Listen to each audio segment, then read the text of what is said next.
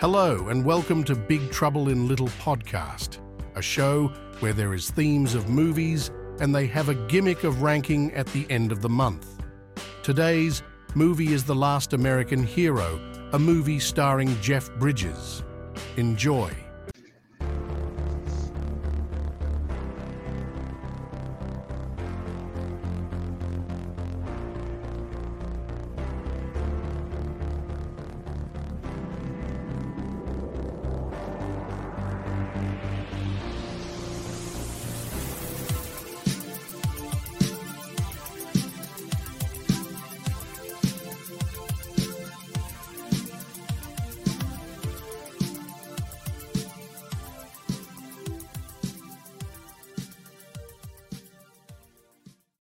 Hello, everybody. It is January 24, 2024, 9:01 p.m. Eastern Time, episode 271. I'm Joe Dubs, and this is Big Trouble Podcast. I'm Andy. I'm Chaz. I'm Zach. And Zach is back.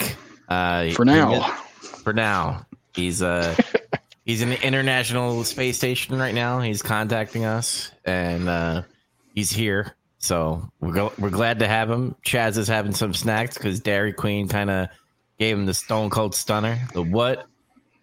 No more chicken? Fucking bitch. I'm about to go Jim Cornette on the fucking local Dairy Queen, but I'll keep it to myself. Bitch.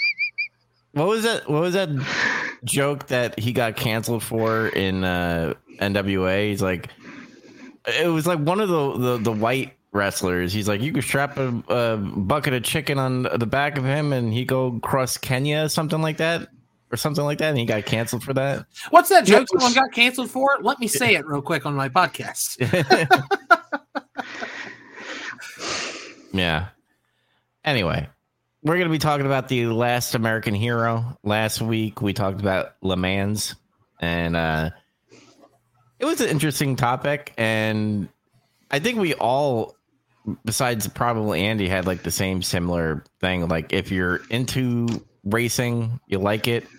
If not, we wouldn't recommend this to like an average Joe. Pretty much. I still mostly agree with you guys on that. It's just I do in fact really like that movie. Is all. I more passionately say, hey, only watch it if you like racing shit. Yeah. So let's talk about The Last American Hero, starring Jeff Bridges, 1973. Lamont Johnson is the director, and it's NASCAR. We're going away from F1, and now we're going into, it's always a left turn. Yeah, we're going away from European racing bullshit to real racing. Real racing, yes. And I said this in our Facebook Messenger chat because you guys informed me that it's still going on, but I was like, wait a second, is Moonshine Runner still a thing? And yes. apparently it is. Them old boys are still shining up in the hills. I told you. Them old boys. They make reality shows about it now. That's true. Now, I always thought that like that kind of stopped a little bit in like the 50s and 60s, but I guess not. People are always going to be looking to like, make money by cutting out all the middlemen and stuff. Mm-hmm. So this movie definitely goes away from the first two movies that we watched, I think. I mean, I think it still has the drama of Grand Prix in a sense, just with a different sport. But I don't know how to nail it on the head as far as like what's different about this movie compared to the other two. What do you guys think? Am I off about this comment? No, you're right. I mean, the other ones are supposed to be like, oh, look, it's foreign, it's European, classy bullshit, and this one's just about like, good old NASCAR driving. Good old boys. It's good old boys in motorsport. Yeah. I think the other thing about this movie that's interesting is this is more of a story that gives purpose to the driving to happen, rather than driving already existing in its own focus, and then just explaining why driving's so important to them. If that makes sense. It's not like I have to drive. It's what men. And this one, it's like, hey, I need money and I know how to drive. I'm real good at this. Watch this. I got about 5 seconds. Yeah. Gary Busey. It's so weird seeing him in this role, because usually he's like this crazy guy, but he's just like this good old crazy. When he comes and yells at Jeff Bridges after their father gets thrown in prison, I was a little scared for Jeff Bridges. Yeah. I didn't know what Gary Busey was going to do. As the movie went on, though, you were like, wait, is Gary Busey the hillbilly voice of reason in this movie? Like, he is. That's what happened, yeah. And I had the same thought. I was like, oh, shit, Gary Busey's going to, like, murder his brother over their daddy getting arrested. You threw a piece of a cheeseburger at him. He's like, you hit me with your sandwich. Or pie. His pie. He's like, whatever. Pie. He said, whatever, man. God, I'm fucking. Just the fact that nothing changes and just they keep dropping. It's the 70s, right? It's that slang anyway. But that whatever, man. Yeah. You hit me with the pie, man. I love it. The whole tone of the movie is great for that. Yeah. And then here's the thing that again, why I was confused about like Moonshine Runners. I'm like, what? Why does Jeff Bridges have a like police light? Like, I got so confused. To trick him. Yeah. And then I get a little confused too, because they use a lot of day for night kind of stuff in this. I was like, well, he's right there. You can see him, but it's supposed to be like the dead of night. Hmm. So, I mean, the plot is pretty simple. Their moonshine business gets fucking, like, the cops are just like, fuck you, we're gonna blow it up. They blow it up and then arrest the father. And Jeff Bridges again. The lawyer pretty much is like, I could get you out of like 6 months, and then they're just like, the best we could do is like, they did the whole like pawn shop thing. The best I could do is a year. And then best I can do is $20. Yeah, there's another. This movie's full. I don't know who wrote this movie, but they wrote a really great quotable dialogue in this movie. But that's one of the lines I really like, is where the lawyer says, "Well, it's kind of like justice. You get what you pay for." I really like that line. The double entendre from that is good. Yeah. Yeah. Was this Jeff Bridges like? One of early, is this pre or post Tron? This would be pre. Tron was 82. This is like 9 years before. Yeah. I think it's 82. I said that off the top of my head. I've got the IMDb up and scrolling. I'm scrolling. It was 83. This motherfucker's been in everything. Let's see here. Yeah, I mean, it's not his first work by any means. In, I don't know, a bunch of stuff. Last Picture Show. That's a great movie, but he's not like. I don't think he's the star in that. He's supporting in that, and a bunch of stuff I don't recognize. TV spots. He was on like an episode of whatever. He was on 4 episodes of Sea Hunt. Yeah, apparently he was uncredited as an infant at the train station in the movie The Company She Keeps in 1951. Yeah, the earliest thing on his IMDb I've seen is Last Picture Show, which he's not the star of, I don't think. And then Last American Hero, he's the star of, obviously. And then 2 movies after this, he did Thunderbolt and Lightfoot, which also kicks ass. And then I think from there he got to be famous, because in that it's like Clint Eastwood is the big draw, and then also this guy you may have heard of, Jeff Bridges, in it. And then after that, his career started getting a lot bigger. This movie's like the start of him having like the start of his solo I'm the star career a little bit. I think so. But honestly, I was watching this and I think I said like half out loud to myself at some point, like, man, I really like watching Jeff Bridges act. There's something about him. Like, I think he really is one of my favorite actors. Like the scene when I said it was after he had got third place in the demolition derby, and the guys no. I'm wrong. It's the scene where he did the qualifying lap to get in on the legit track after he got thrown out of Ned Beatty's racetrack, and the guy's like giving him a bunch of lip right before he turns around and starts talking to Marge, and he's being like a real smart ass and like smirking and stuff. It's like, man, I just really like watching him act. He's just unbearably natural. Yeah. Hey, even when he went into, I don't know what that thing was, but like he was in Kmart, which by the way, shout out to Kmart, rest in peace, Kmart. But he goes into like this booth, and I guess it makes funny noises that you could like mail to people. I guess you can record a record, like a single or something, and send it to your family. It seems like recording like that really sentimental thing he's gonna send. And he gets all pissed because it doesn't work, and he's like, "Fuck, shit." Yeah. That's where I kind of, you know, was like, oh shit, that was pretty cool, his acting. And then also I guess when he's also dealing with the asshole rich dude, where he's like negotiating with him near the end after he wins the race and stuff. Oh yeah. Yeah, where he like throws the line back at him. He's like, you're going to give me 60 and you're going to sit.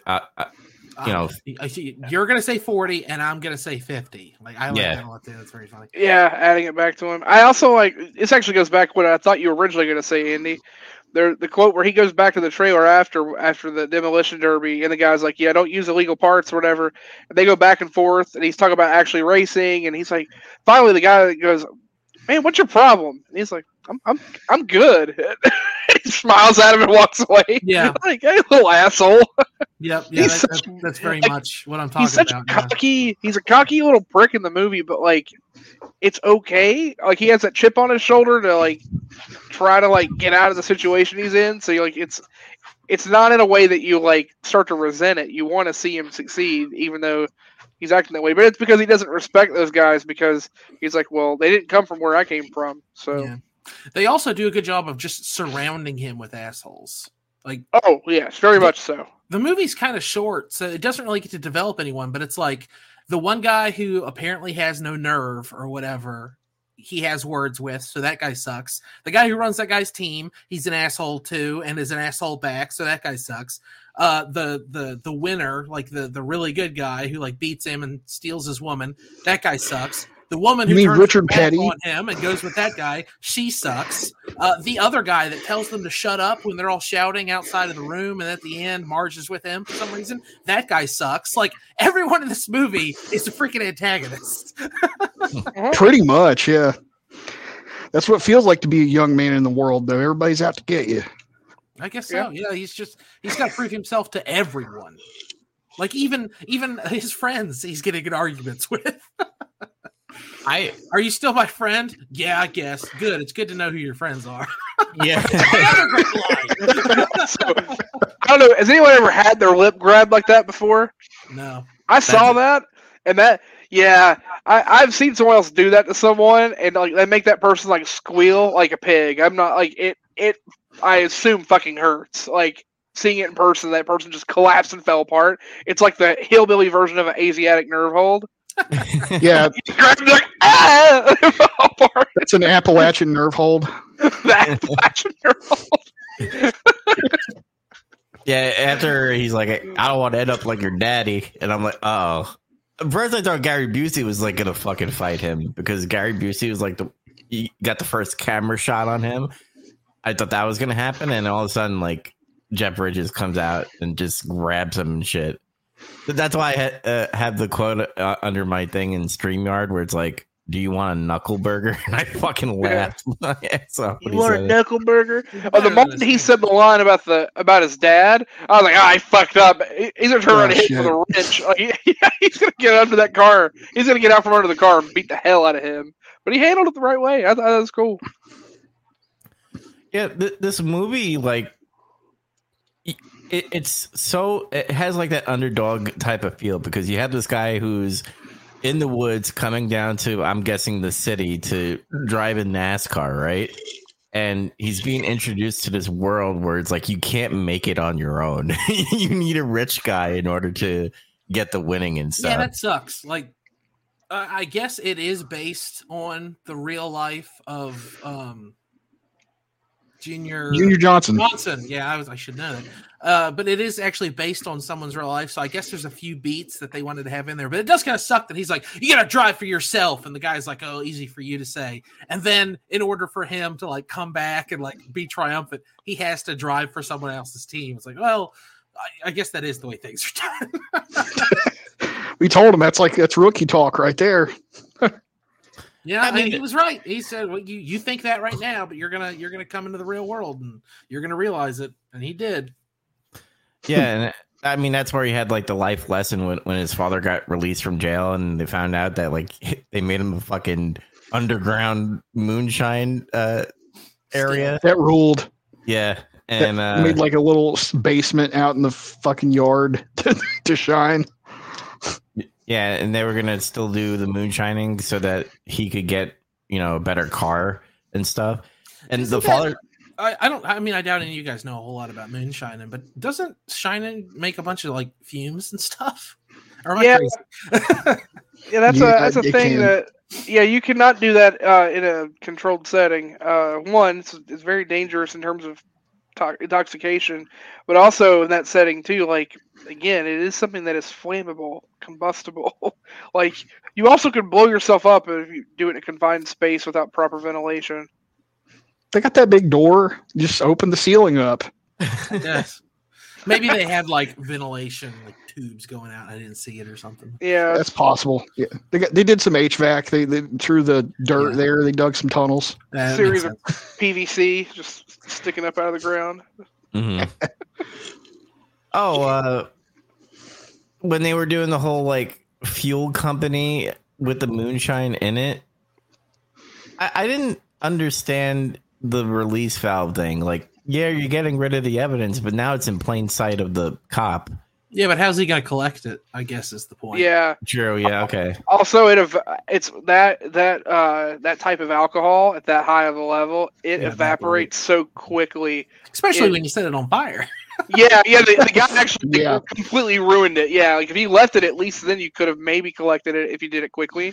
But yeah, he just set it on fire; it's gone. So. Yeah, because I thought about that. I'm like. One, you're doing an eyewitness of a cop, but then I guess the lawyer could be like, well, cop, how can you tell it was moonshine, right? It could have been just fuel that you... I could smell it. So why do you know what moonshine smells like? Which, I mean, there's an obvious answer to that. But still, I feel like a lawyer could be a dick about the whole thing. Yeah. You say it's racing fuel.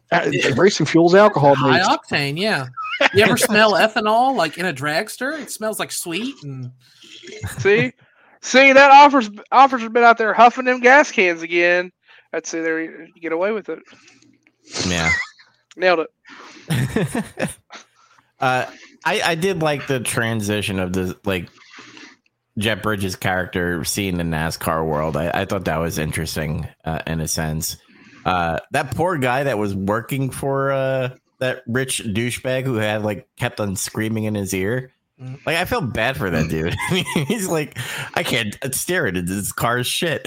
He ended up being right. I understand that, but I still had to laugh out loud. He comes into the pit. And he's like, blah blah blah, the calipers or the shocks or whatever, blah blah blah. And the guy's like, what? Oh fuck, what did he say? Do you want prize money or do you want Social Security? Drive this car. And then he drives off and goes, pussy. I was like, that.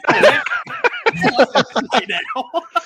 Do you want prize money or do you want Social Security? That's a good line. Yeah. And that's the dynamic, by the way, where you have these two, I guess, alpha males in a way, where this guy has money and resources and wants to do things his way. And then you have Jeff Bridges' character, who is the maverick of all racers out there. And he wants to do his way as well. And he's the Tom Cruise of this movie. Yes. And he's butting heads with this guy. And you're just like, oh, they're perfect. They're going to win a lot of races if they keep on doing this bickering. And I love that he took the earpiece out. Oh, that was great. Yeah. He says, get out of my ear. He's actively Stop, shut up. It throws it out. And then he does it the old-fashioned way of getting the board. And even he still ignored it. Yeah. Even the announcer guy's like, we haven't seen this in a while. They're using the old school board system, pit, whatever. Oh man! The announcer has some cool lines. He there's a yellow flag goes out and says, "Okay, all the racers are going to come in for gas and rubber." I was like, that's a good line. Oh, they're going to get some new shoes on. Good shit.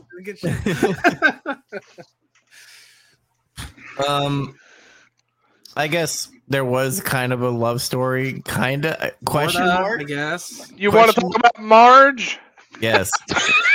This movie's got fast cars and fast women, just like he said. Oh, what happened to Zach? What happened to you?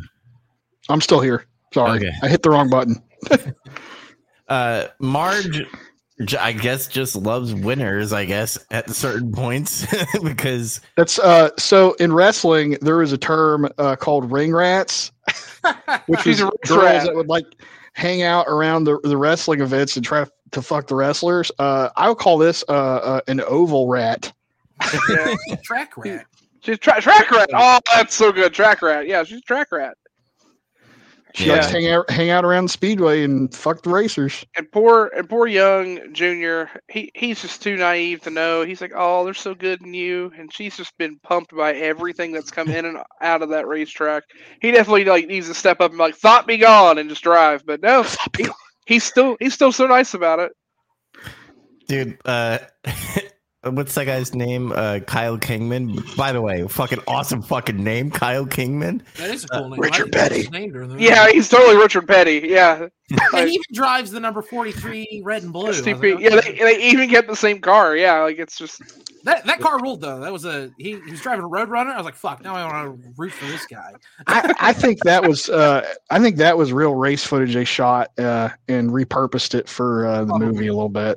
I wondered about that because there were some cars that looked like official for the time, and I was like, that they didn't just completely recreate that. It would make sense they would double and just use real footage and then just kind of play with it whenever they wanted to use it. Yeah, yeah.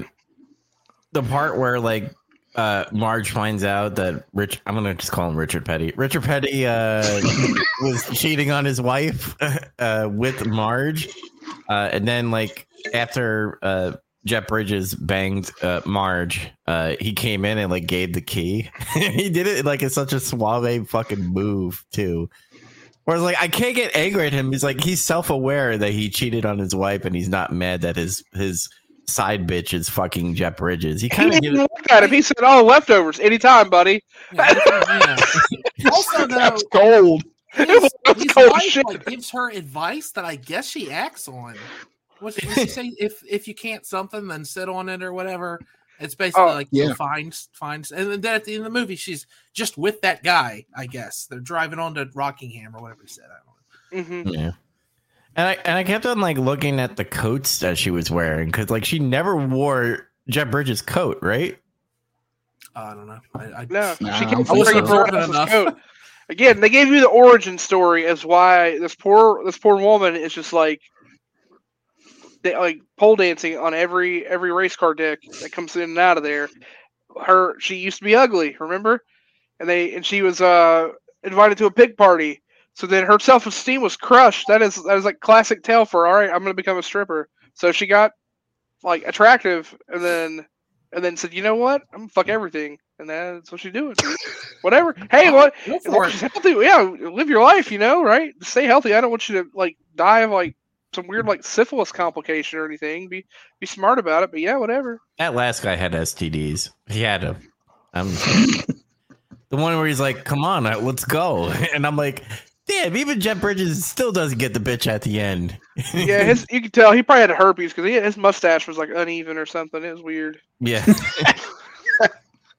I also in the whatever race that they were doing before he gets into NASCAR, and he was playing dirty Jeff Bridges where he was bumping into people, and that got that fat dude that came out of that fucking car.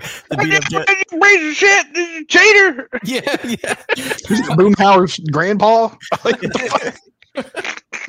Speaking of cheating, when he goes on the demolition derby, he rigs a pneumatic spike. You can't fucking do that.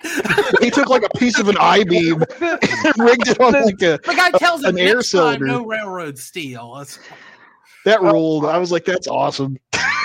Yeah, it's amazing that he did it, but at the same time, it's kind of oh man, I'm glad it didn't go the other way. He didn't fucking kill someone.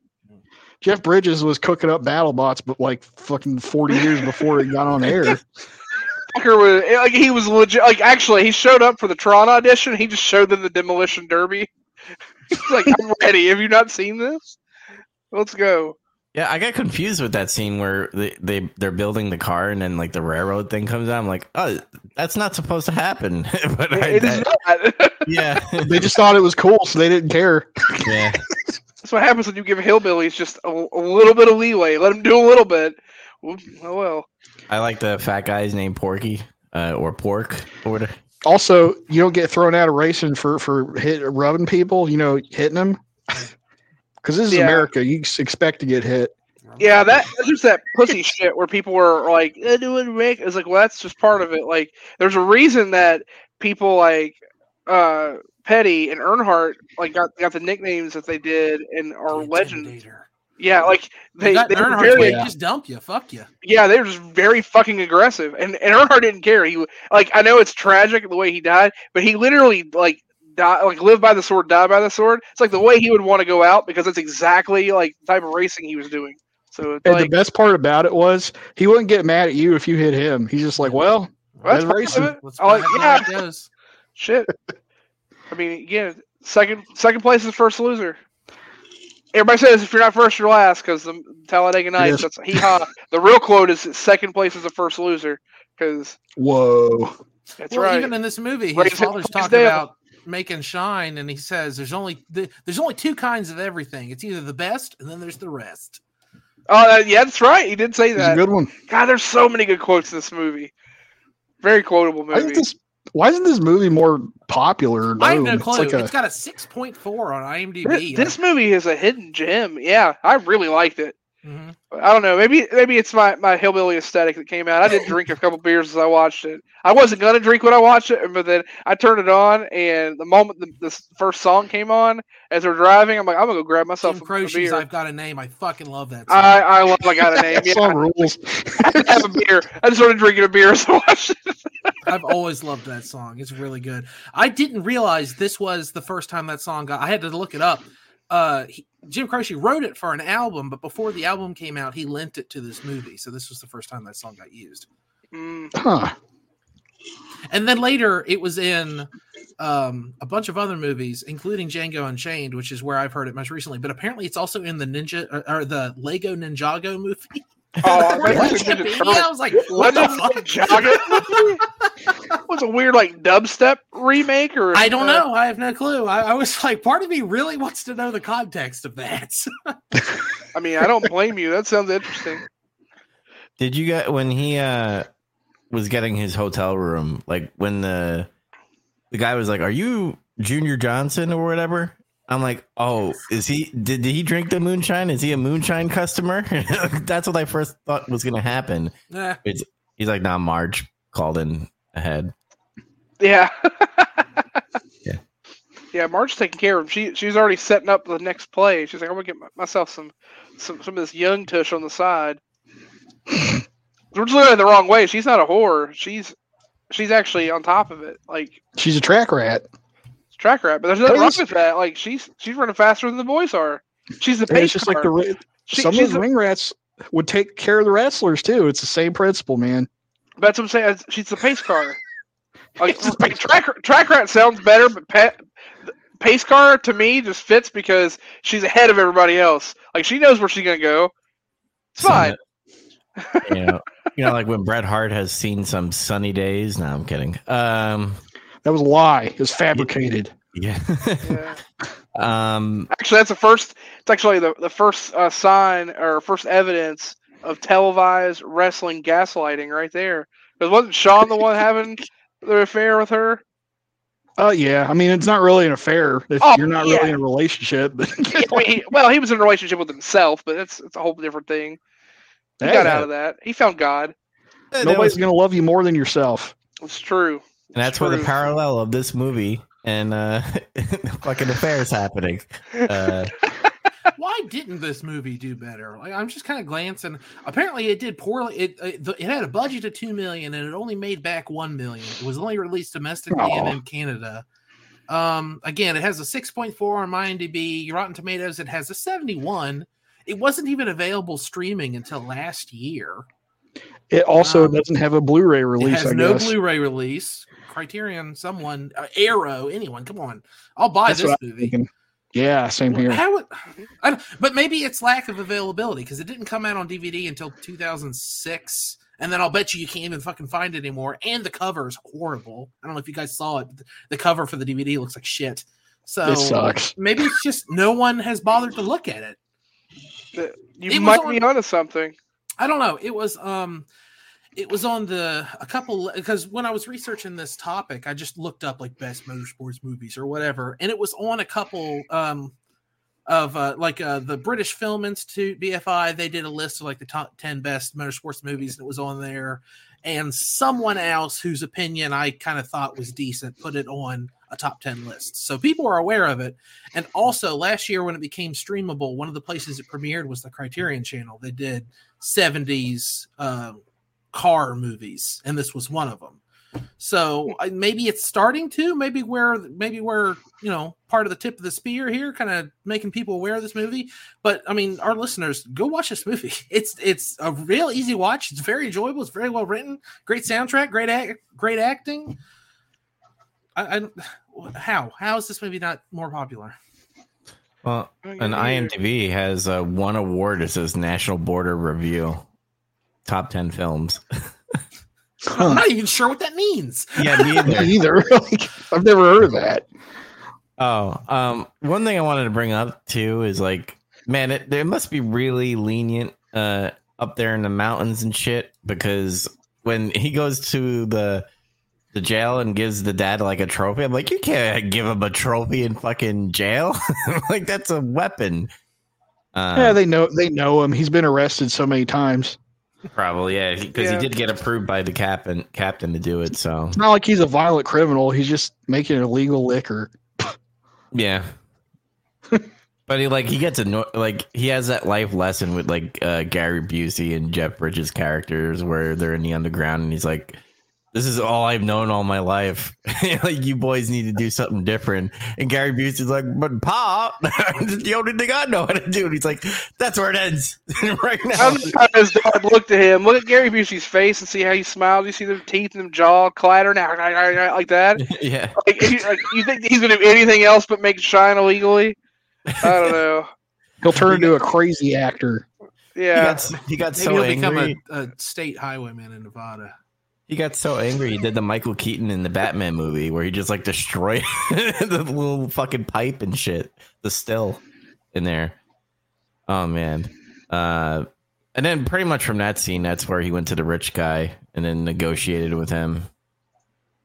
And the ending kind of went quick for me a little bit. Did it feel like sped up? Yeah, much? I thought that too. Like, I didn't realize that race was going to be the climax of the movie, and then he wins, and it's, you know, it's nice, but I don't know. I just didn't realize it. Yeah. I think we got stuck on this movie is literally half the length of Grand Prix. Yes. So, which is not a bad thing. I thought it was refreshing that it zipped by. Like I didn't. I love 90-minute movies. I didn't. Yeah, it felt perfect. This is far and away the most recommendable movie we watched this month, I think.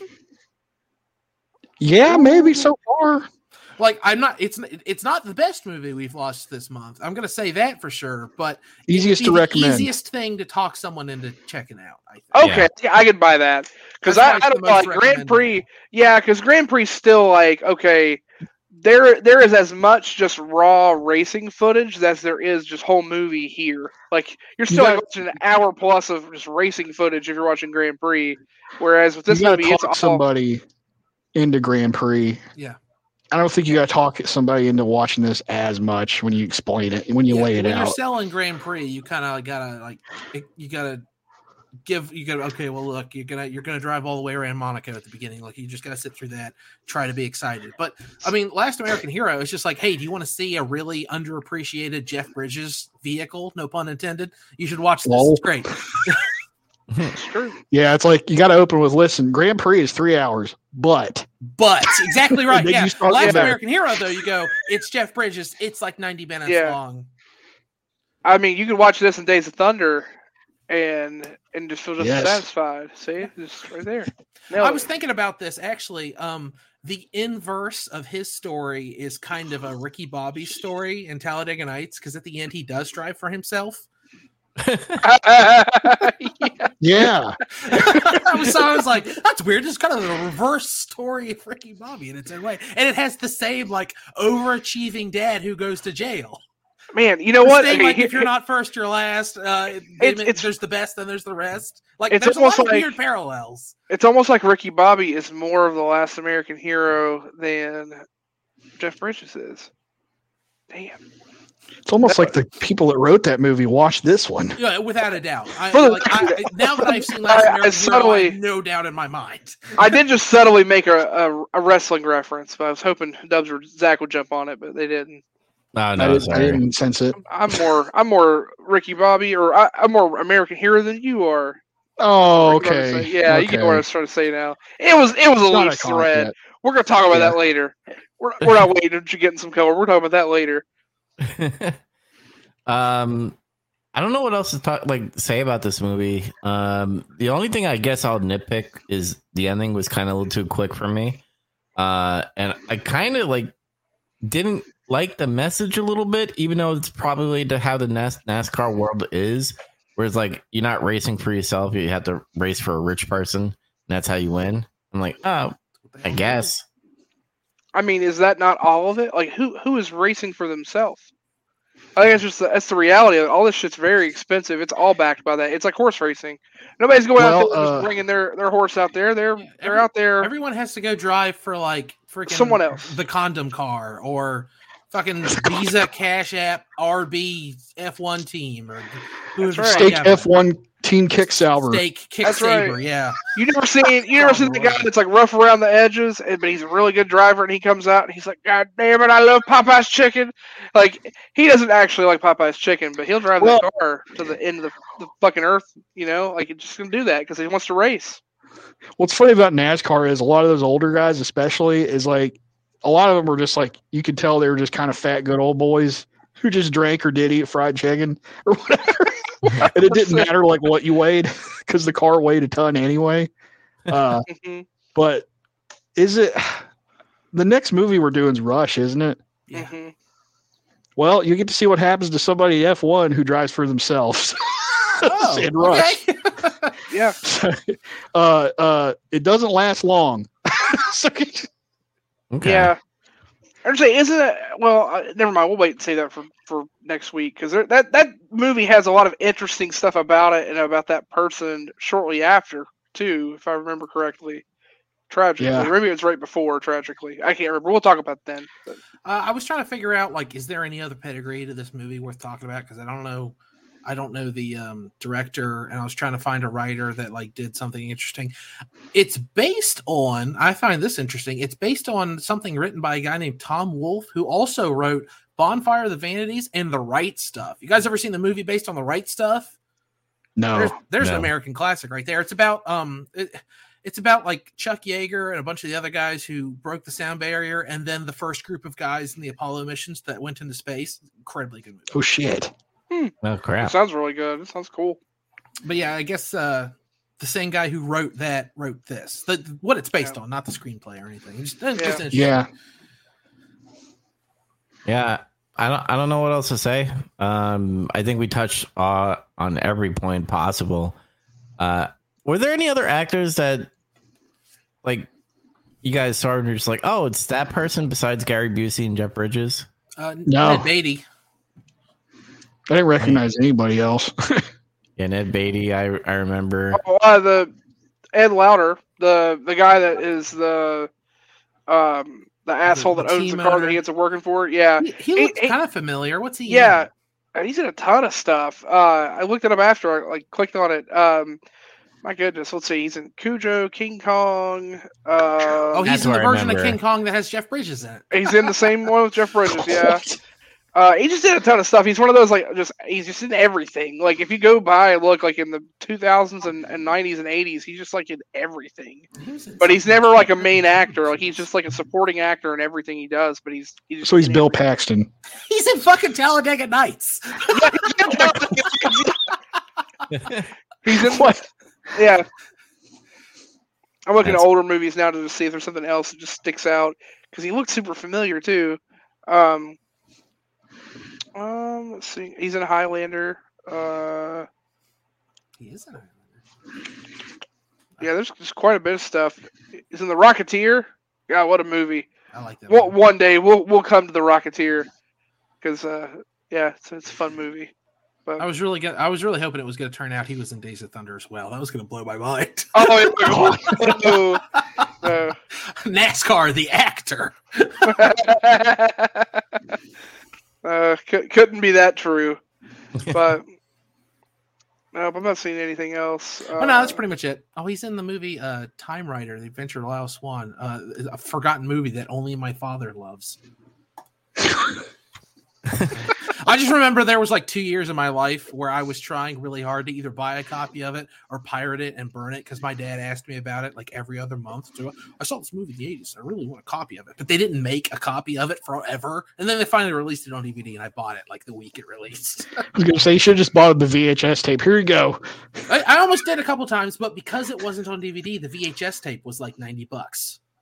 Fuck. And I was like, do I want to do this or do I want to? I found a version to pirate it once, but it was one of those things where it was the files were all broken up and you needed some specific program to put it back together, and I never figured out which one it was.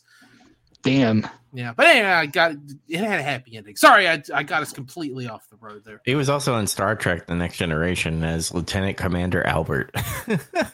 He looks like an Albert. Yeah. Anyway. I recommend this movie. I had a good time watching it, and I just had a ball. Yeah, I love 90-minute movies, by the way. I love it when it's compacted like that. I feel the exact same way. I highly recommend it. I had a really fun time. It was a ball, like you said. Perfect length, very snappy dialogue, great acting.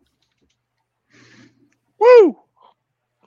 I have nothing to add. I recommend it, yeah. You just, and he hit the nail on the head. It's like highly recommendable to just any general person.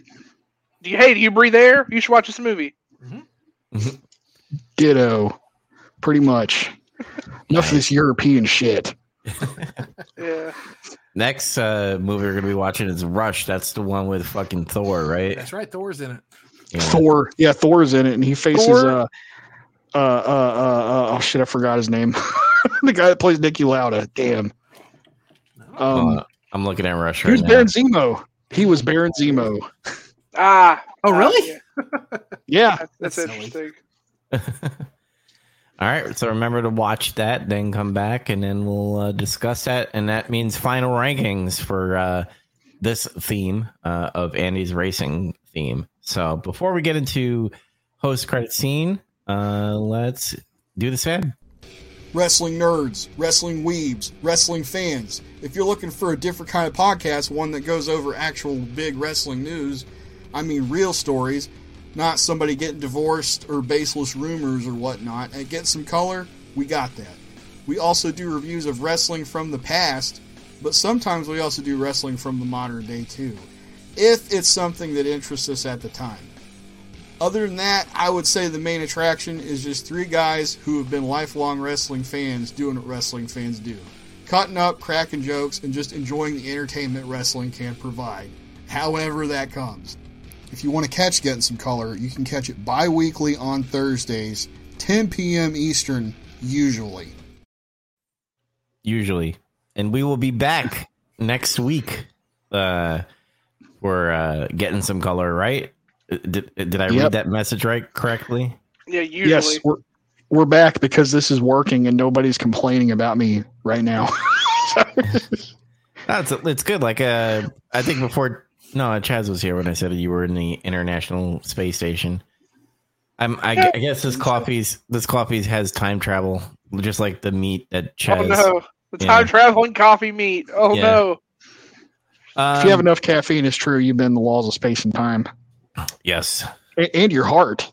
Mm-hmm. Especially, fortunately, gravity hurts my heart because of caffeine. I don't know what I'm saying. Gravity directly into your kidneys. Yeah, that too. And you get a bunch of stones and shit. I don't want no rolling stones in my fucking kidney. Dubs, what did you do this week? What did you watch? What did you stream? I streamed RoboCop, Rogue City. Dude, that game is hilarious. Like it catches like the humor of RoboCop and all that stuff. Peter Weller as fucking RoboCop is amazing in the game.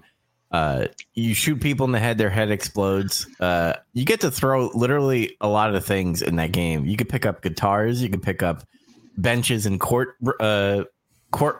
You could fucking. Well, now why are you throwing benches at people? You've got a gun. It's cool. You know. Don't you want to throw a church pew? It's like some trash bag of human. Just like... You could there's a motorcycle gang and they do like this like circle like kind of like circle the wagons type of thing, and they're like charging you with the motorcycle, and you can grab them off of the motorcycle and like in a choke slam form, mm-hmm. and you get to throw the bikers at other bikers. So that's what I've been doing is I've been grabbing the throats and throw it, and you could throw the bike and then you could hit the other bikes and cause a big explosion. Did that in Streets of Rage once. Yes. Almost like that, but yeah. Better graphics, I guess. I don't know. Fair enough. I bet the music's not better though. Music in this game is just like the movie. I think it's the same composer, I think. Oh really? I think that same composer did Conan as well. Mm-hmm. Basil Palidorius. I don't know if he's still alive or not. I didn't think so, but who knows? Maybe they like remastered it or something for the game. It sounds just like the movie, but who knows? Maybe they reanimated him. Ooh. Yeah, they got a hologram of him and asked the hologram to compose new music. It was AI Basil Palidorius. Yeah, there it is. I streamed today, and the last thing I streamed on RoboCop is he's starting to, and I'm doing quotation marks, malfunction. And usually when he malfunctions, he remembers his past life with his wife and kids and stuff. And you go in his warehouse, and you start to get like flashbacks. Remember when he first became RoboCop, he got shot up with a shotgun, and his arms and shit got blown off. Like you get flashbacks of that. Oh, that's fun. And then you get flashbacks of the him in the house, and the wife is like, "Come here, don't go to work. I want to fuck." But she didn't say that, but she says something along that line of just stay for a little bit. And it's like a nightmare scene too. It's weird, but I faced one of the Ed 809s, whatever the 209. One of them fought me, and apparently did you work with one at some point. Yeah, and I saw that in like a trailer or something. It's like, oh, it looks badass. You get to have like competitions between SWAT team and RoboCop to see who kills the most bad guys. Or prisoners. Who can get the highest score? That's hilarious. And you get to face Ed, and then you get to face Ed 209 as well. And those are double points. Yeah. Is there a part where RoboCop lays on a table for like half of the game? No. Damn it, Robo Table. What happens? Because someone takes a drill and just goes. That was a visual joke that no one can see except you. Yeah, I'll take it. Terrible broadcaster. Don't guys, you just missed it. Andy just did a QTE sequence and everyone hated it. I made a drill sound effect. Yes. Teamwork. It's funny that you bring that up because there is something similar to that. So after every mission that you do, you're supposed to go, if you remember correctly in the movie, you go past the locker room, and it's in the back where the warehouse is. His little seat that his little throne that he sits and eats his bucket of food while he gets the visor, his protein packets that he has to drink. Yeah. Food. Yeah. So that's how you level up your character, by the way. Wait, that was a very long thing. Like, by the way, character percussion. Yeah. Drink your protein pack to level up. That should be in the trailer. That's really fun. Like, I was testing out my stream because I have a new setup, which you guys don't see in audio. I have a desk. And it's easier for me to stream now because of how I see you've kind of gone back to your old angle too. Yes, kinda. Except this is an L-shaped desk, so I have a desk over here, and then I put one of my other desks over here. So I'm like, it's like a U. I'm almost doing like a Miami U. I'm doing like a U thing right here. Yeah, so I'm sitting inside the U. So Chase U. That sucks. That gimmick sucks. Yeah, so I played that. I also played Overwatch 2. I know Chaz is going to shake his head because he's like, what the fuck? Play with me. But we finally got added each other, right? Did you add me? No, I don't want to play with you. Oh, shit. Fuck you. I haven't gotten back around to it. I need to add you. I got your stuff, but which I'll talk more about that when I get to my stuff. But yeah. So I played Overwatch 2. I think I'm a better Reaper than anything. I tried Hanzo. Hanzo's annoying. Farrah, I started like owning with Farrah. Farrah's my favorite. Yeah, and then out of nowhere, Soldier has been fucking killing me and pissing me off, and Echo, and I'm just like, fuck Farrah. Now I'm Reaper. So yeah, Soldier is like just generically just like a good all around character overall. Farrah, like I imagine PC too, it's a lot easier. Farrah's pretty good because of the aerial. Like if you're able to like really learn how to aim well with your rockets while flying, like she's really good. But she's also kind of a one trick pony in that. Like there are some characters that don't have to aim to hit her, like Symmetra, will like train wreck a Farrah. But it's like learning those little matchups. Bastion's just cheese. It used to be way worse. It used to be like the worst thing ever. Whenever like back in the day, Bastion and Reinhardt and a Mercy would set up, and it's like, fuck, I hate this team, because they would wall and like just keep the Bastion alive, and he would just stay in turret mode. But now they make it so that you can only be in turret mode for brief periods of time. So I remember in Overwatch 1 where back in the day you could pick any character you want, and there was no limit. So I remember there used to be teams of Bastions. Oh like, yeah, you could do all one team. Yeah, yeah, but no, like legit, like even like high competitive, like. But like basically every team, like when it was 6 instead of 5, every team was let's pick Bastion, Mercy, Reinhardt, and then just 3 other people could do whatever the fuck they want. Because if you have those 3 and you set up, especially if you're on defense, you can't lose. Like it was so fucking hard to beat them because the Bastion just stayed alive forever. But I don't know. It's a good thing that doesn't exist anymore. The game's way more balanced. Yeah. Yeah. So. I'm starting off 2024 in a good gaming sense. I've gamed more in the past 2 weeks than the whole 2023, I think. I heard nothing about hockey, so good for you, bud.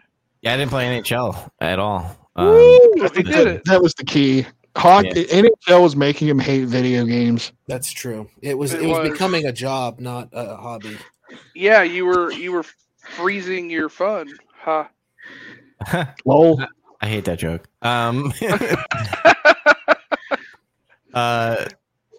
do you call it? I've been watching. I finished Reacher season 2.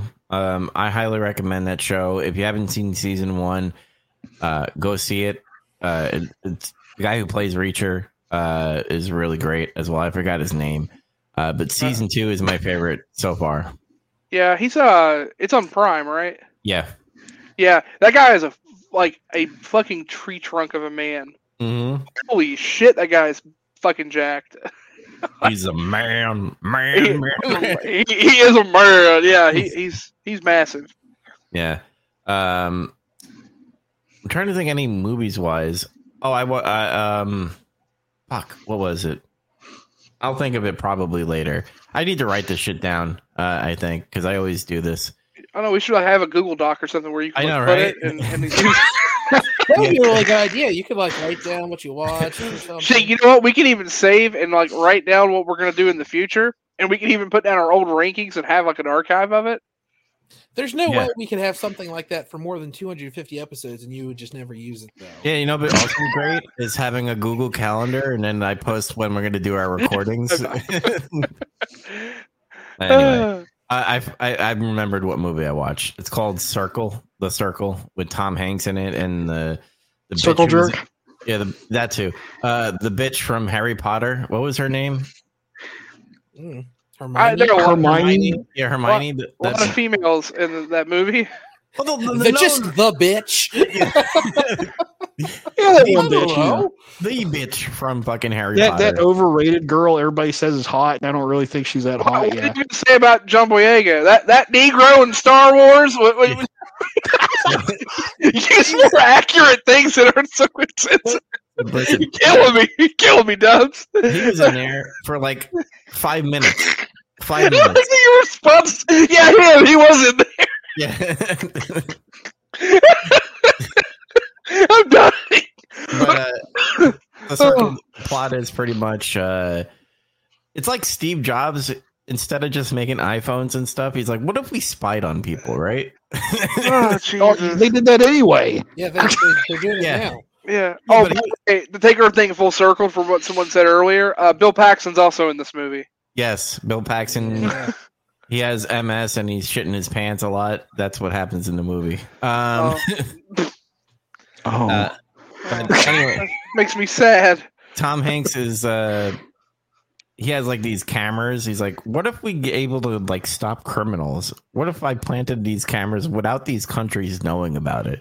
I'm like, okay, stupid, but whatever. It's a dystopian society movie. It's good. Anyway, and to top it off, I've been watching the History Buff on YouTube. He takes history movies and he tells you if it's inaccurate or not, or accurate. And spoiler alert, they probably almost all are. Most are. He broke down Dunkirk and 1917. He 1917 had a lot of inaccuracies, apparently. And they Hollywooded that movie up. Yep. And yeah, they did.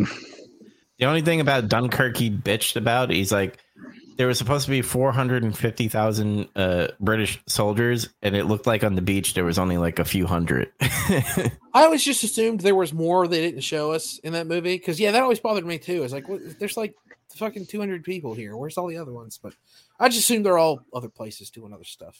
Yeah, I think you guys will like it. I posted in Messenger. It was an interesting watch. I recently just watched the Midway one. And then I did research on Midway, and that's why I was like being like, yeah, our torpedoes fucking sucked. Where he pretty much said that Washington, D.C. tested twice, where it's like, oh, one missed and one hit. Oh, it's good to go. As far as the testing. But other than that, that's all I've been playing and doing. Andy, what about you? I watched a bunch more awesome games done quick until it ended. A lot of it was really interesting. I'm upset that I missed. Someone did a dog percent in what's the name of that stupid ass game? Gyromite. I don't know if you guys have ever seen like the AVGN review of Gyromite or anything, but it uses Rob the robot and he picks up the stupid little tops and puts them on the button and it moves the little doors so that you playing as the professor can go through. Well, someone speed ran it, but instead of Rob, it was his dog, and his dog hit the buttons, and it was very funny. I don't know. Some guy beat that Mario with a drum controller. That was a hoot. A bunch of other stuff. I watched other Mario games and Sonic, and I don't know. It's always fun. And I beat Phantasy Star, which I can now confidently say is my favorite 8-bit RPG. That being said, I haven't exactly played a whole bunch of them, but whatever. Phantasy Star is really cool though. It's a fun game. It also goes on sale on the Switch for like $2 all the time. So, yeah, I recommend. Get it. After that, I played and beat Sonic the Hedgehog 2 on the Game Gear, which is a different game. You would think, oh, it's just the same levels. No, it's completely different. It's like it's totally different game. You've beat it on the Master System, right? Yeah, I've got it on the Master System. All those 8-bit Sonics they're all different. Yeah. Yeah, I'm wanting to play more of them. I'm thinking I want to pick up Sonic Origins because it's got like all of them in there. But I just had Sonic 2 lying around, so I just played it on my analog pocket. Then after that, I was still thirsty for some 8-bit Sonic action, but I didn't have anything except Triple Trouble. And I was like, well, I kind of want to play like the definitive, air quotes, version of it. There's a fan remake of Sonic Triple Trouble called Sonic Triple Trouble 16-bit. And it just uses the engine and the assets and the sprite sheets from Sonic and Knuckles and Sonic 3. And I used to think it was just a straight-up remake, but it's not. They added a ton of – well, he added. I think it's a one-man team, but he added like a ton of stuff. And there's like not cutscenes in the way that there are cutscenes in Sonic 3. Like it's not like there's a little stupid text box that comes up. It's just like – you know, at the beginning of Sonic and Knuckles, you see Sonic come out of that little cave, or Sonic, you see Knuckles come out of that little cave, look around and hit the button, and that's how it teaches you that you can go into secret rooms and go into the secret stages, stuff like that. Added like little stuff that gets you from one level to the next, and lots of weird minigame stuff, and you can play as Tails or Knuckles or Amy or Knack now in the game. Or Fang. It's free. It's free. Just download it. Huh. Neat. What else? Should I finish up game stuff? I played a lot of game stuff, but I guess the only other thing really is I started Grim Fandango. I think I'm about a quarter of the way through it. Really enjoying it so far, but I'll wait to talk more about that next week. The art design of that game is so charming. I love it. Is that the game that you were streaming the other night? Yeah, it was funny. I popped in for like a second because you got up to the part where he's like, "There's a little rope with." You know, ties as the rope, and I was like, "That's funny." I don't know why I found it funny. It is funny. It's meant to be funny. It's it's one of them LucasArts adventure games, and they had a good sense of humor. It's Tim Schafer was the head designer for it. Makes sense. He's a funny guy. Yeah, brutal legend stuff. Zach sent me a video on Facebook at some point, and it was just some stuff from the San Marino Grand Prix in 2005 because one of the guys involved was my favorite racer, Fernando Alonso, and it's like him and Michael Schumacher fighting. And I watched it without sound, and I was like, "This looks really cool. Oh man, I really want to watch a race." So I just watched the whole 2-hour race. I watched San Marino GP from 2005. That was a really good race. Like it's really exciting because not only are Fernando and Schumacher fighting tooth and nail for the last several laps, but Jenson Button is right behind them. And for the first part of the race, Kimi Räikkönen is leading until his car craps out. So there's like a bunch of real exciting stuff going on in that race. It was really thrilling to watch. And then I watched a bunch of random Samurai Champloo episodes. I still like that show. I've seen it before, so whatever. I watched some random Trigun. Again, I've seen it before, but I love Trigun. And in the same vein, like for a while when I got up and I had some days off work. So for a while when I was getting up, I was like watching a couple episodes of anime while I eat my breakfast and then like do stuff. One of the last days of my vacation, I put on Batman Beyond, ended up watching the first season and a half because I just love that show so dearly. I forgot that show is really, I don't want to say mature, but like some of the stuff that happens in that show are pretty grown up for what its targeted audience was on paper, I thought. Yeah, like drug use and like murder and all kinds of stuff, like kind of innuendos all over. There's a lot of innuendo in that show, actually. It's I don't know. I just was really taken aback. I didn't remember it being as mature as it is. It's kind of like when you watch Batman the Animated Series again after a very long time. Yeah, I thought that too when I rewatched Batman, I don't know, a few years ago, but I feel like Batman Beyond is even more so. I feel like they were really pushing what they could get away with. That first movie was Revenge of the Joker. Is that the first Batman Beyond movie? I think that's the only movie for Batman. Or Return of the Joker. Yeah. That movie is what I always remember too. It's like haunting. Like that movie's really screwed up too. Very, very dark aesthetic, yeah, but it rules. But it's very good. Yeah, Beyond, like just as many villains die as don't, pretty much. Like a bunch of people die in it. And I'm like, you know, some Batman. No, it is Batman Beyond. I know. Terry is just such a much more interesting character than Bruce Wayne. I hate to say that, but just the way it's portrayed. Like Bruce Wayne is just like there's an episode of Batman Beyond where Bruce is hearing voices because of Shriek, the bad guy. And he says, well, I know it wasn't my inner voice because I don't call myself Bruce Wayne. I call myself something else. And Terry McGinnis says, well, that's my name now. And But that kind of makes sense. It's like Bruce Wayne is just Batman, but Terry McGinnis is kind of Terry McGinnis and also Batman, I think. Like, he's got so much interesting stuff going on. I don't know. I just really... Yeah, because he doesn't have autism. Remember, Batman has autism. We talked about this. Like, I don't think Terry does. I think that's why he's much more interesting. There's an episode where he has to, like, be... It's that same episode, actually, because Bruce Wayne is in the hospital, and so Terry has to, like, be a detective. And he's like, I've got this clue. And Bruce is like, so you're going to be a detective? And he says, yeah, I've watched you do it enough. And he, like, is in the Batcave. And he, like, puts it in the computer. Says, computer, tell me what this is made of. And the computer does nothing for a minute. And it's like, computer, do the thing where you tell me the components of this. And the computer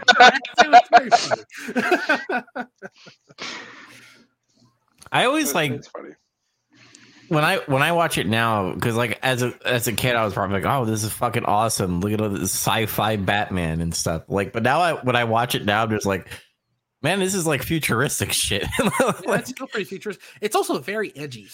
Yeah, that's true. Yeah, like everyone's like saying weird slang. It's the intro is like the edgiest thing I've ever seen because it's like apathy. Greed, corruption. Yeah. Batman Beyond Jesus. It was 1999, man. They had to go all out. Yeah, they really did. But I love that show. That's my favorite of the animated DC shows. Batman's good, but Batman Beyond's my favorite. Always will be. Do you think they'll ever make a Batman Beyond movie? Because they always discussed it. Wasn't there rumors that they like worked on it and then dropped it or something? I thought. Yeah, I think so. It'd be cool if they did. I'd be down. I mean, that would get me back in theaters to see a superhero movie, and I'm part of the audience they lost. I saw a bunch of superhero movies, got burned out, and I have not been back to theaters to watch Superman or superhero movie in since years before COVID. You got to bring the last one I saw in theaters. It might have been Avengers. In game, whatever. I think that was the last one I saw in theaters. That was the last one a lot of people saw. Fans, but not many. I saw Doctor Strange, the last one. Yeah, I think that's the last movie I watched. Yeah. Theaters. Well, if they bring back if they make Batman Beyond, they have to make Keaton the old Bruce Wayne, where do the head movement. I'm Bruce Wayne. Yeah, that would be cool. That'd be cool. So you got this thing. It's called, autism. Do you like trains? You see, some people might call me a locomotive enthusiast. Right. That's me. Oh man, Andy, anything else? That's it. I wanted to build up to Batman Beyond because I was really enamored with it, like re-enamored with it. It was already my favorite, but I was like, really better not remember. Also, everyone should go download Sonic Triple Trouble 16-bit. It's free for Christ's sake. That's all. Do it. All right, Chaz, you're up. All right. Start with what everybody's talking about. Pal World. I downloaded it? No, I didn't play it. I downloaded it. Then I found so both of you downloaded it, and neither one of you could be bothered to play it. Probably just like everyone else on Reddit whining about it. Well, yeah. Sorry. Without a doubt, everyone's like, "Go play the game." Actually, that's not me typing. Those are the bullets from that fake Electabuzz and his machine gun. I thought you were having a seizure.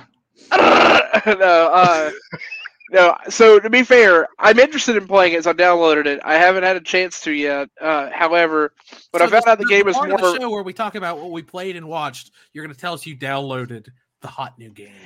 I downloaded. It's interesting to talk about Power World. This is entertaining. I think this is funny. I attempted to play it, but I didn't get around to it. And then I found out it's about like intense resource management nonsense that's not like survival horror. Is it busted?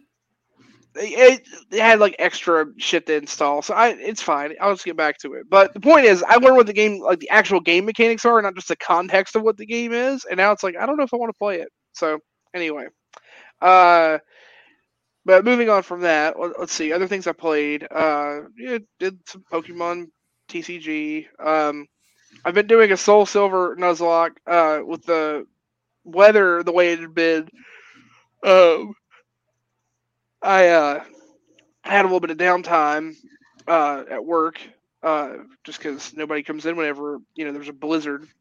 So, and by blizzard I mean, you know, like 4 inches of snow on the ground. Yeah. So I had a little bit of time there. I'm bread weather. I have, yeah, the old get all the essentials and huddle up. We can't deal with 4 inches of snow. I think I have 4 badges. My for alligator is holding the front line. I've got a Togetic, Dundee. Lol. Because he's a crocodile. You said that last week. Yeah, and then I've got a Togetic named Eggsy.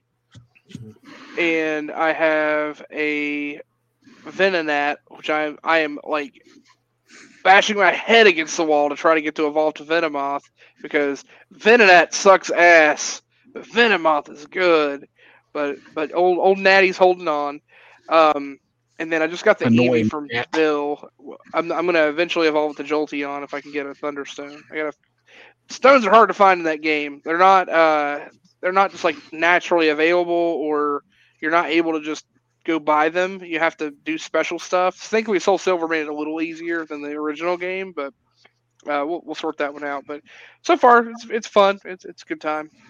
I've really not played too much else. Oh, I did officially start Baldur's Gate 3. I had some friends. We started last night. We played the initial campaign. You'll love this.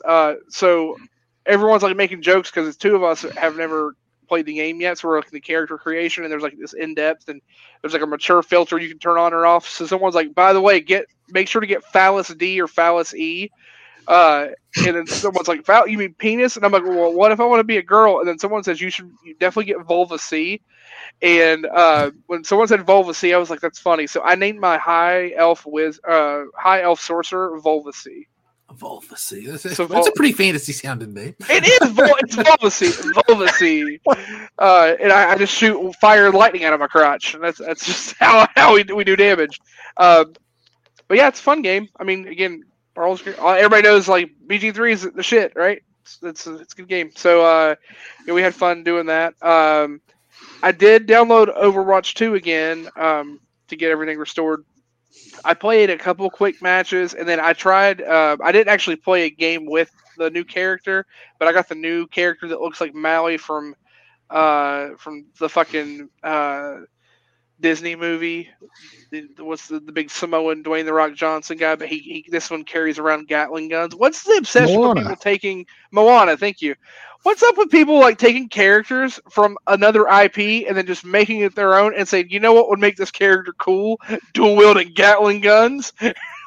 That world's making a lot of money on that business model. I'm just saying, like, it's so random that all these other games are like, it's like multiple things are doing it. It's like, hey, whatever. They don't want to take my guns. My guns are what I have to have and play. But the character does seem kind of cool though. He's got some neat stuff.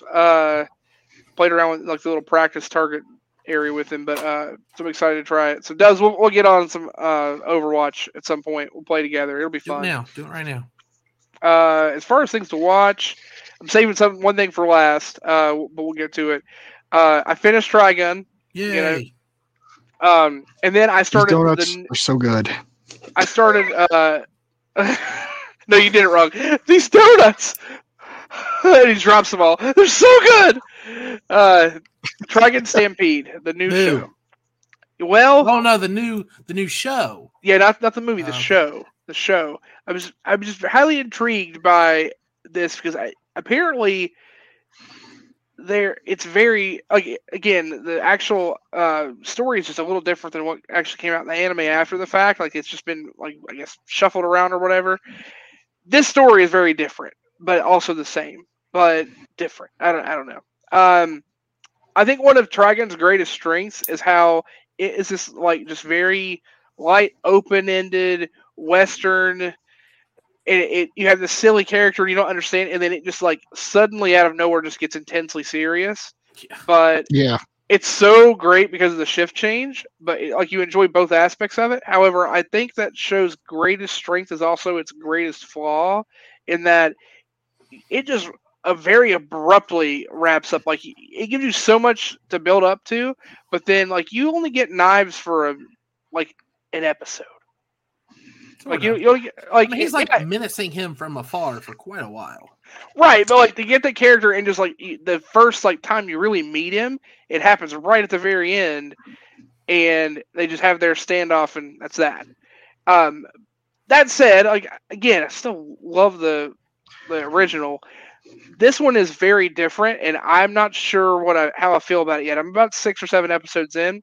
This one, the very beginning, it immediately explains to you in its own way that Vash and Knives are brothers, and they are escaping somewhere.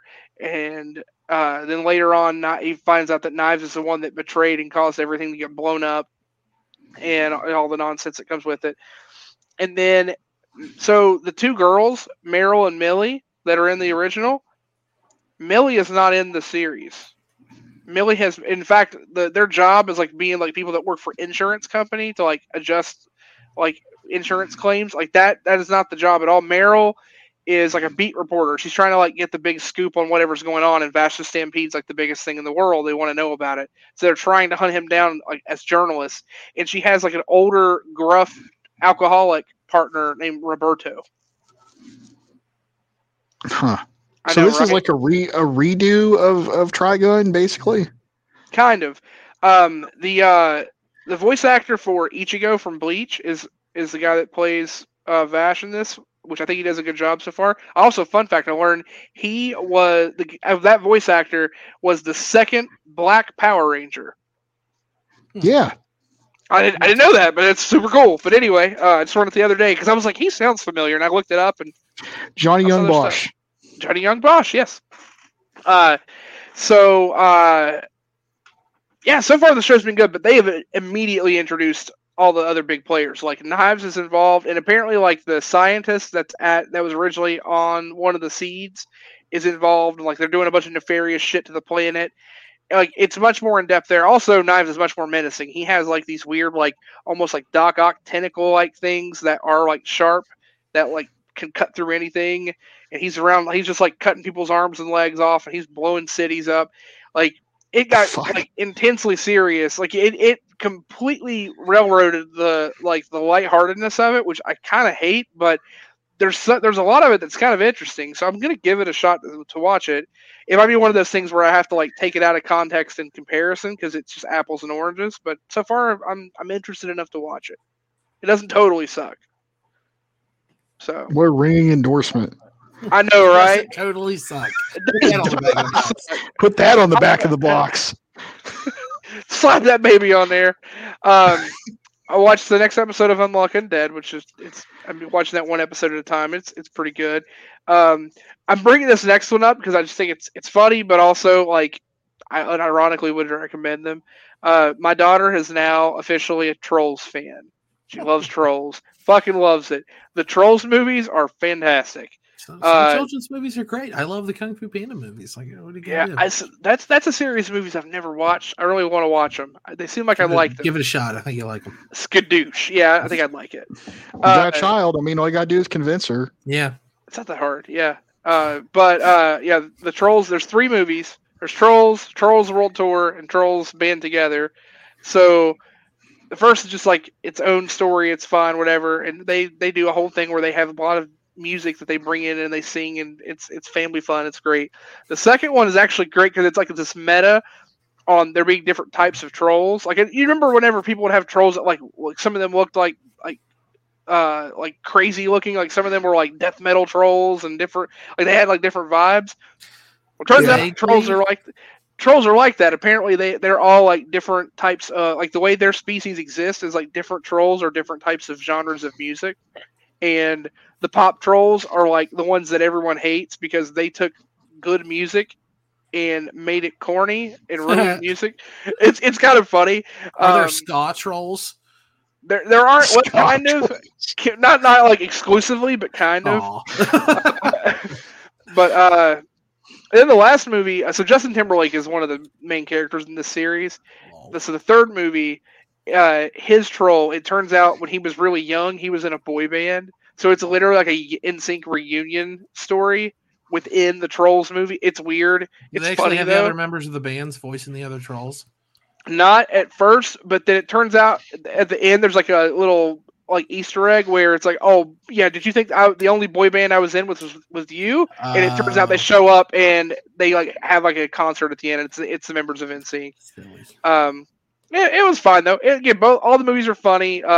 Good funny moments. Good family movies. Definitely recommend it if people hadn't watched it with their kids.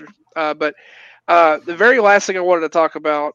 This is wrestling related, and maybe we talk about it some next week. But I wanted to get on it while it's hot. Watched WWE Raw this past.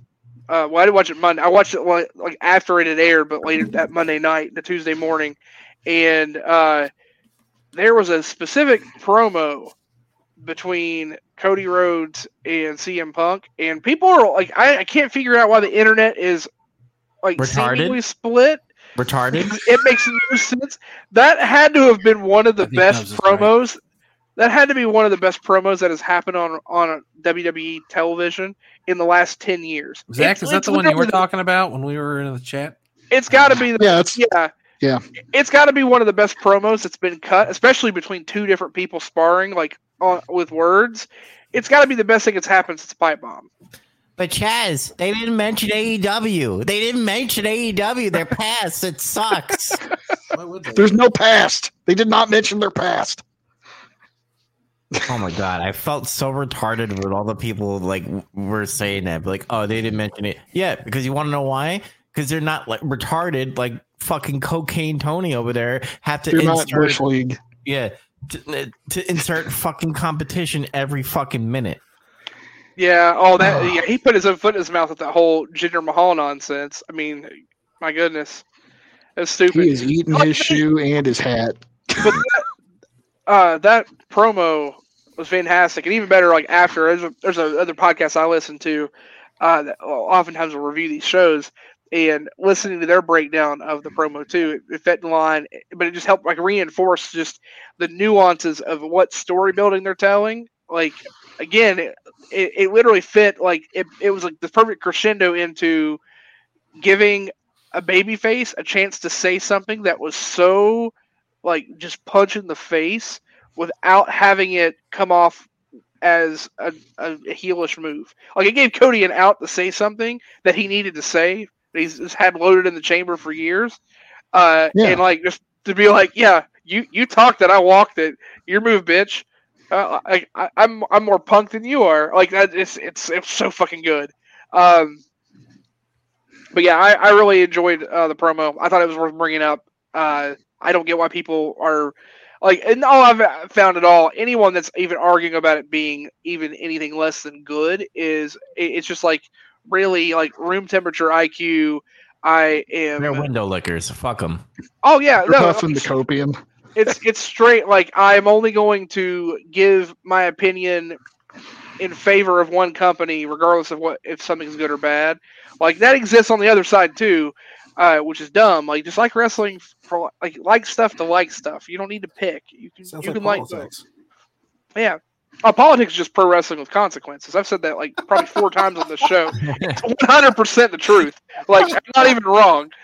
Yeah, quote me on that. It's true. It really is. I mean, with Hulk Hogan.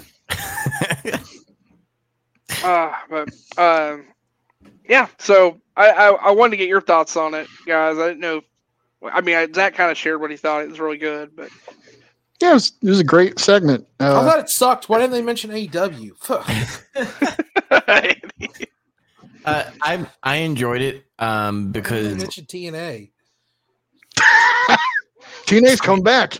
Speaking of really? TNA, why didn't they mention New Japan Pro Wrestling? Idiots. Because nobody watches that except nerd people. Marks on Cage Match. Right. Nerd Marks. I'm going to get real into New Japan Pro Wrestling just to be a contrarian. Yeah. Every time we bring up wrestling, is well, actually, the cage match score. I was about to bring that up. I'm gonna find match? Like I'm gonna find like the biggest wrestling league in like Saudi Arabia and get real into it or something. Oh, it's WWE. Oh, damn it. Yeah, it's WWE. You know what I mean. Yeah, they wrestle twice a year, and it makes I knew that, so I figured, oh, Saudi Arabia must be into wrestling enough to like have their own jazz going on. Yeah. Oh, go ahead, Dubs. Yeah, that promo almost has the same feel as Hulk Hogan and The Rock, if that makes any sense. In a way, where they're just like they're facing off to each other, and it's going to be a big match eventually. I don't think we're going to get that match yet. I think we're going to see at the Royal Rumble, which, by the way, this will be aired after the Royal Rumble, so you're already going to get the results. But you're getting maybe I'm a clairvoyant or whatever, and it you know I predict it. I think one of those guys are going to screw each other in the Rumble. I think it's either going to be CM Punk. That? Yes. Well, they did it with Edge and Lita. I think CM Punk is going to throw Cody Rhodes, and they're going to like finish the story. Which, by the way, WWE 2K24 trailer release, and the tagline is "Finish the Story," and Cody Rhodes is on the cover. So if he doesn't get the title in any way, that's like you said, Chaz. That's the biggest troll that WWE will ever do in their life. Yeah, that would be a missed marketing opportunity too. Yeah. Oh yeah. So here, just since we're on, I just want to hear. We might stick forever. Give me a prediction. Who do you think's going to win the Rumble? Just pick one person, just real quick. I think it might be a curveball. Actually, I think you brought it up. I think Gunther is going to win. I 100% think Gunther's going to win. I don't even know who that is. Yeah, you gotta watch. He is the now longest reigning Intercontinental Champion in WWE history. It's almost 600 days or something. It's like 593 days. Yeah, he hasn't been pinned in over 2 years. Like this guy. Like you should look up his wrestling. So previously he went under the name Walter. I don't know if that sounds familiar at all, but he was wrestling in Europe, then came to NXT, and then from there got called up. This man is a fucking beast. Well, if he's such a beast, why haven't normies like me heard of him? Because they have it. You're not watching. I don't know. Because they're still building him. That's the thing. Like I know they're not putting the rocket on him. They're doing it. They're doing it like the right way, where they're giving him time to cook. They're not like putting him way out there, easy bake oven style. But yeah. But no, like seriously, his matches are just brutal. His matches, like the chops he lays into people, are just bludgeoning. Flashbacks to when people are like, "Oh, Brock Lesnar, he's unstoppable, man. He's always some fucking machine, man." Yeah, I mean, it's pretty. The matches are usually pretty hard-hitting affairs. Yeah, actually, that's a common thing. Like, a lot of people want to see him face Brock Lesnar, and it kind of be like Brock Lesnar's like send out. Like, you know, pass the torch type of thing. Like that's something that's been brought up repeatedly. So, like they're not built the same way. This guy's not like this guy's big, but he's not jacked like Brock Lesnar. But the way he wrestles is so intensely physical. He looks like a picture of like an old school wrestler from the 40s. Like one's in shape, like not one of the fat guys. Like he just looks like an old school kind of wrestler. He's built like Sagat from fucking Street Fighter. It's pretty fair. Not quite. I was going to try to watch. Yeah, minus the movie time. I don't know if I'll pirate it or what, but I was going to try to watch. Well, I said I was going to stream it in there in our Discord if you guys want to. Oh yeah, yeah. If you do that, I'll watch it. For sure. The only problem is I work, so I'm going to have to like join in late. I really hope they don't do what they did last year, where the men's rumble was first. I'll be pissed if that's what happens because, I want to be able to watch. I want to watch live. I don't want to be trying to follow behind, but I'm going to be an hour behind on the pay-per-view. So I don't think they're going to do the men's in the beginning because it's the Cody and CM Punk. That's built bigger. Yeah. When is it? Saturday. Oh, this Saturday? Yeah. Yeah. Fuck, I work. Well, it's at. Well, no, when is it? It's got to be in the evening, right? Yeah, it's like 8 o'clock. Oh, okay. Yeah, I'll be off work. Yeah, I'll finish up. Oh, yeah. Count me in. Okay. Yeah. I would say I'll be watching it with family, so I won't really be in the stream. I'm gonna get Domino's, so I'm gonna be eating pizza while watching it. So I'll jump in chat and do this. Like hell, sometimes I'll watch the other people as I'm watching the show. They like have like a cast where they do that. Like we'll just watch it together and just chill and shit on it. I think it's fun anyway. I like watching wrestling with other people. It's great to see people's reactions if they're into it. So yeah. Other than that, anything else, Chaz? Nope, that's all I got. No Zach, Lorcana? No, I've taken a bit of a break on Lorcana. They did announce, I will say there's some news. They did announce the more of the competitive stuff, and they've announced how they're going to lay out championships, which is really cool.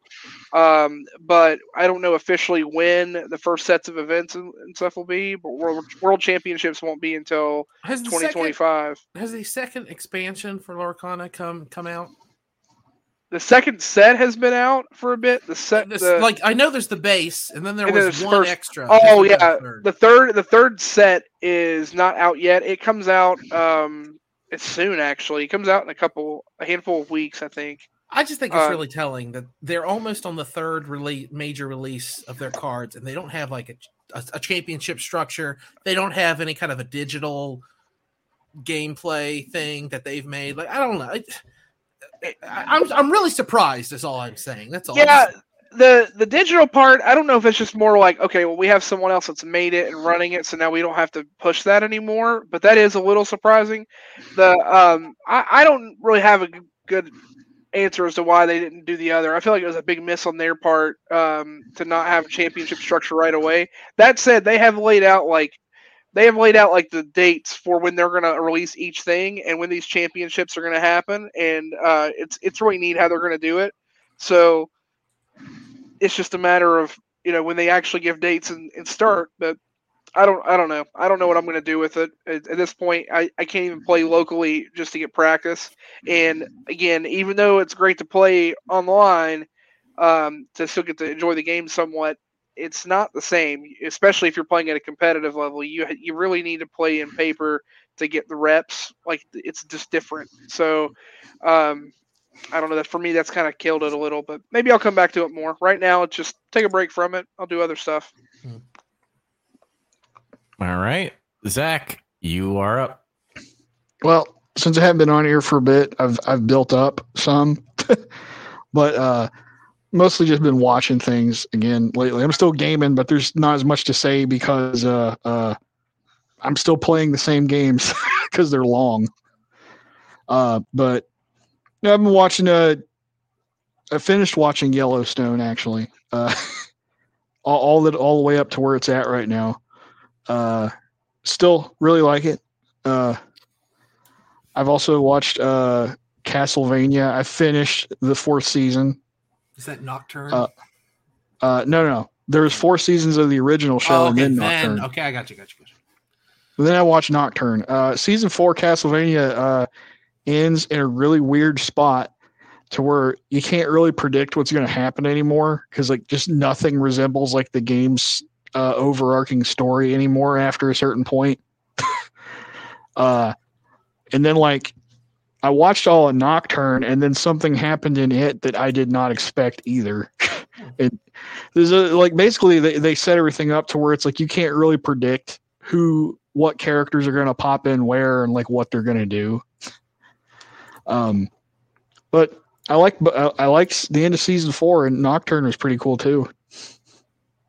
I've started watching the original Star Trek. Okay. It's pretty fun so far. Like I'm enjoying it. It's good 60s television. I'll say this: the remaster for it looks great. But what I mean by like good 60s television is like, how sometimes like the old effects are like just kind of fun. It's like they went down on a planet and got this creature back from it, and it's like it's clearly a dog in a costume. Like you see the dog's face, and it's got like a horn and like some kind of weird exposed spine and like a weird tail, but it's a dog in a costume. One horn flying purple people eater, basically. Yeah. And then there's like fun things like Kirk gets split. This is like in the same episode of the funny dog costume. His personalities get split into 2 separate entities, and like the evil Kirk is just Kirk with a little bit of guy liner, Yeah. And he's like crazy. That's my favorite arc is fucking evil Kirk. it was fun.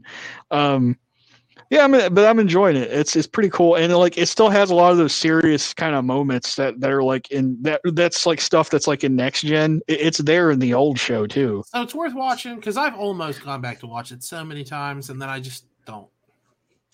Yeah, like okay, here's an example. Like while the thing about the evil Kirk, like I was joking about his guyliner and stuff. The thing was like that was the negative side of his personality. Which everybody has like a positive and negative personality, so to speak. And it's like because he was split from his negative side, it's like Kirk lost his ability to make like snap decisions. He basically lost his ability to be a good commander, more or less. So it's like sometimes like the negative aspects of your personality help you become like a fully rounded individual, so to speak. Yeah, it makes sense. That was like the lesson learned, so to say. I can't wait until you watch the movies because me and Andy enjoyed it when we covered it. Yeah, the original. Well, I got like 90 episodes of this to get through, and they're all 50 minutes. It's gonna take me a little bit. Let's see. I'm still watching Seinfeld. I'm still trucking along there. I'm in the 9th season now. I'm almost done. Oh, you're almost there. Yeah. I just watched. You gotta watch the movie. No, just kidding. I wish there was a movie. That would rule. Great show though. Like I don't know. It's really funny. It's to the point where like I could probably just watch it whenever it comes on and just enjoy it. Then I watched some movies. I watched Possessor, which is a Brandon Cronenberg movie. David Cronenberg's son has gotten into directing movies now. Possessor? And yeah, Possessor. It's on Hulu. Both of his movies are on Hulu, actually.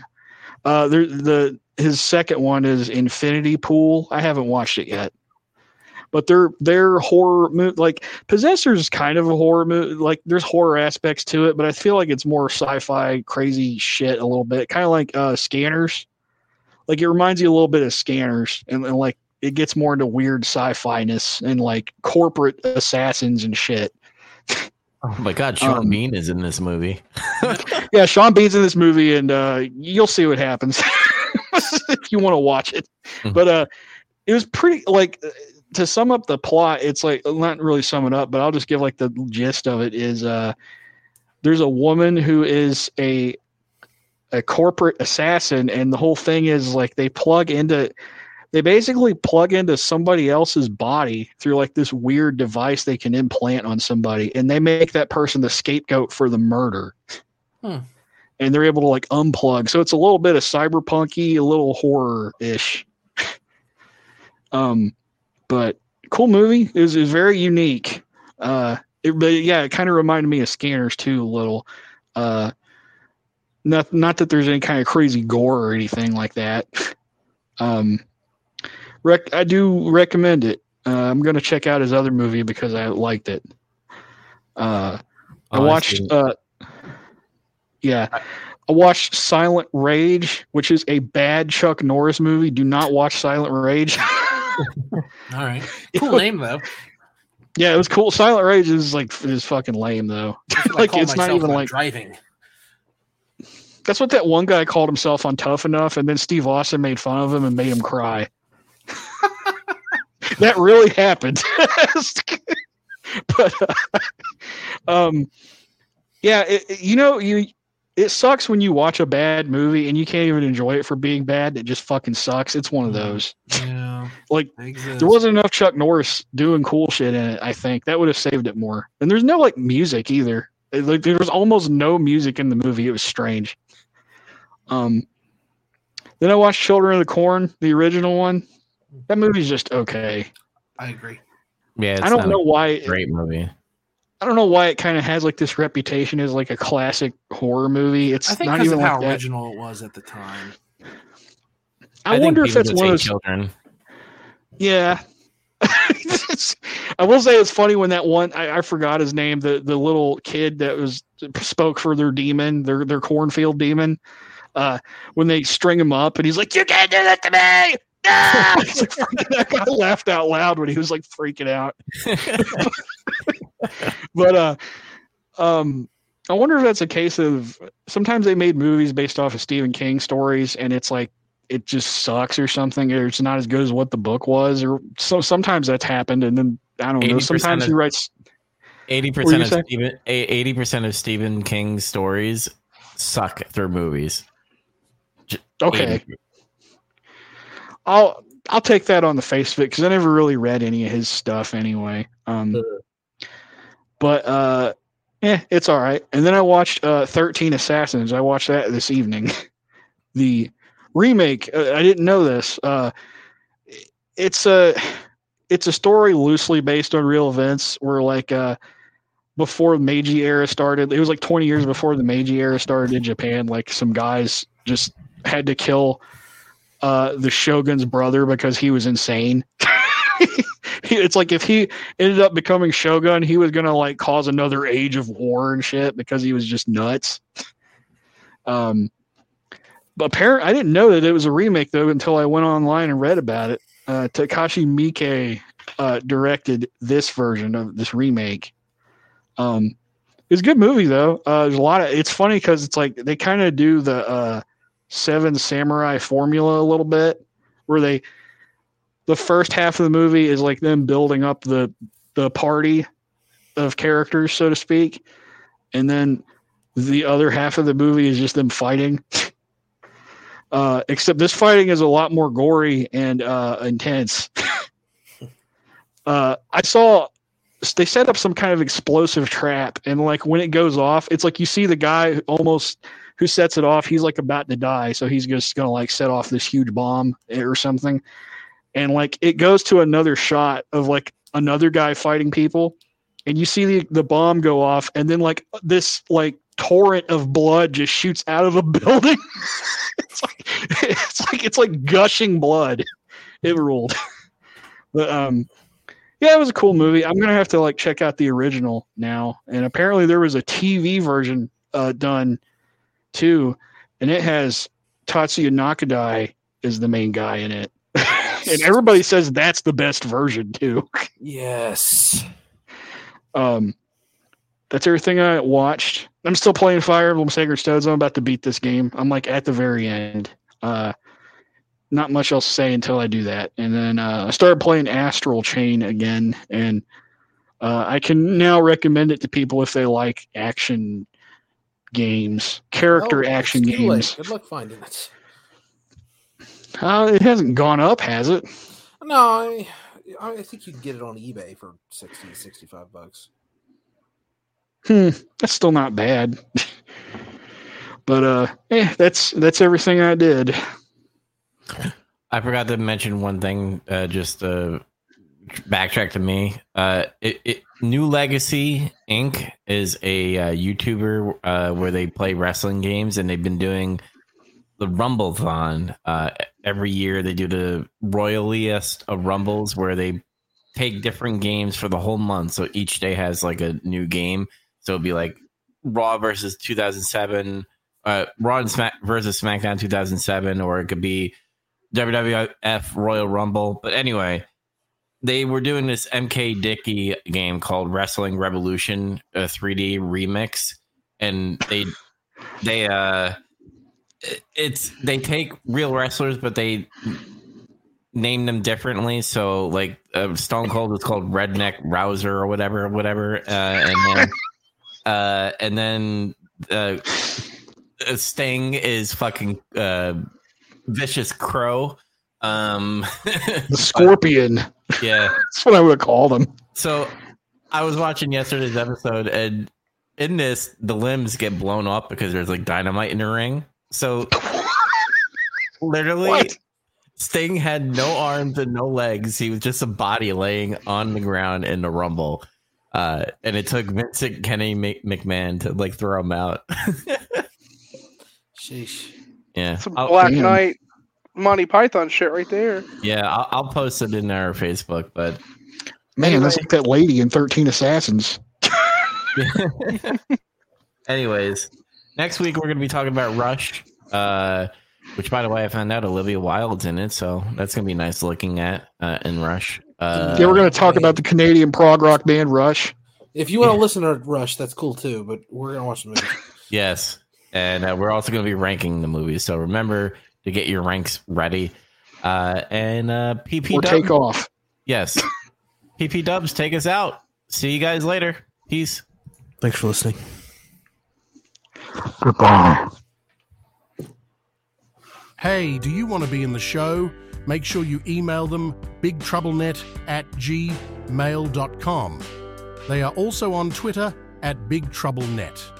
You can listen to all their shows on all podcast services. So until next time, catch ya in the next pit stop.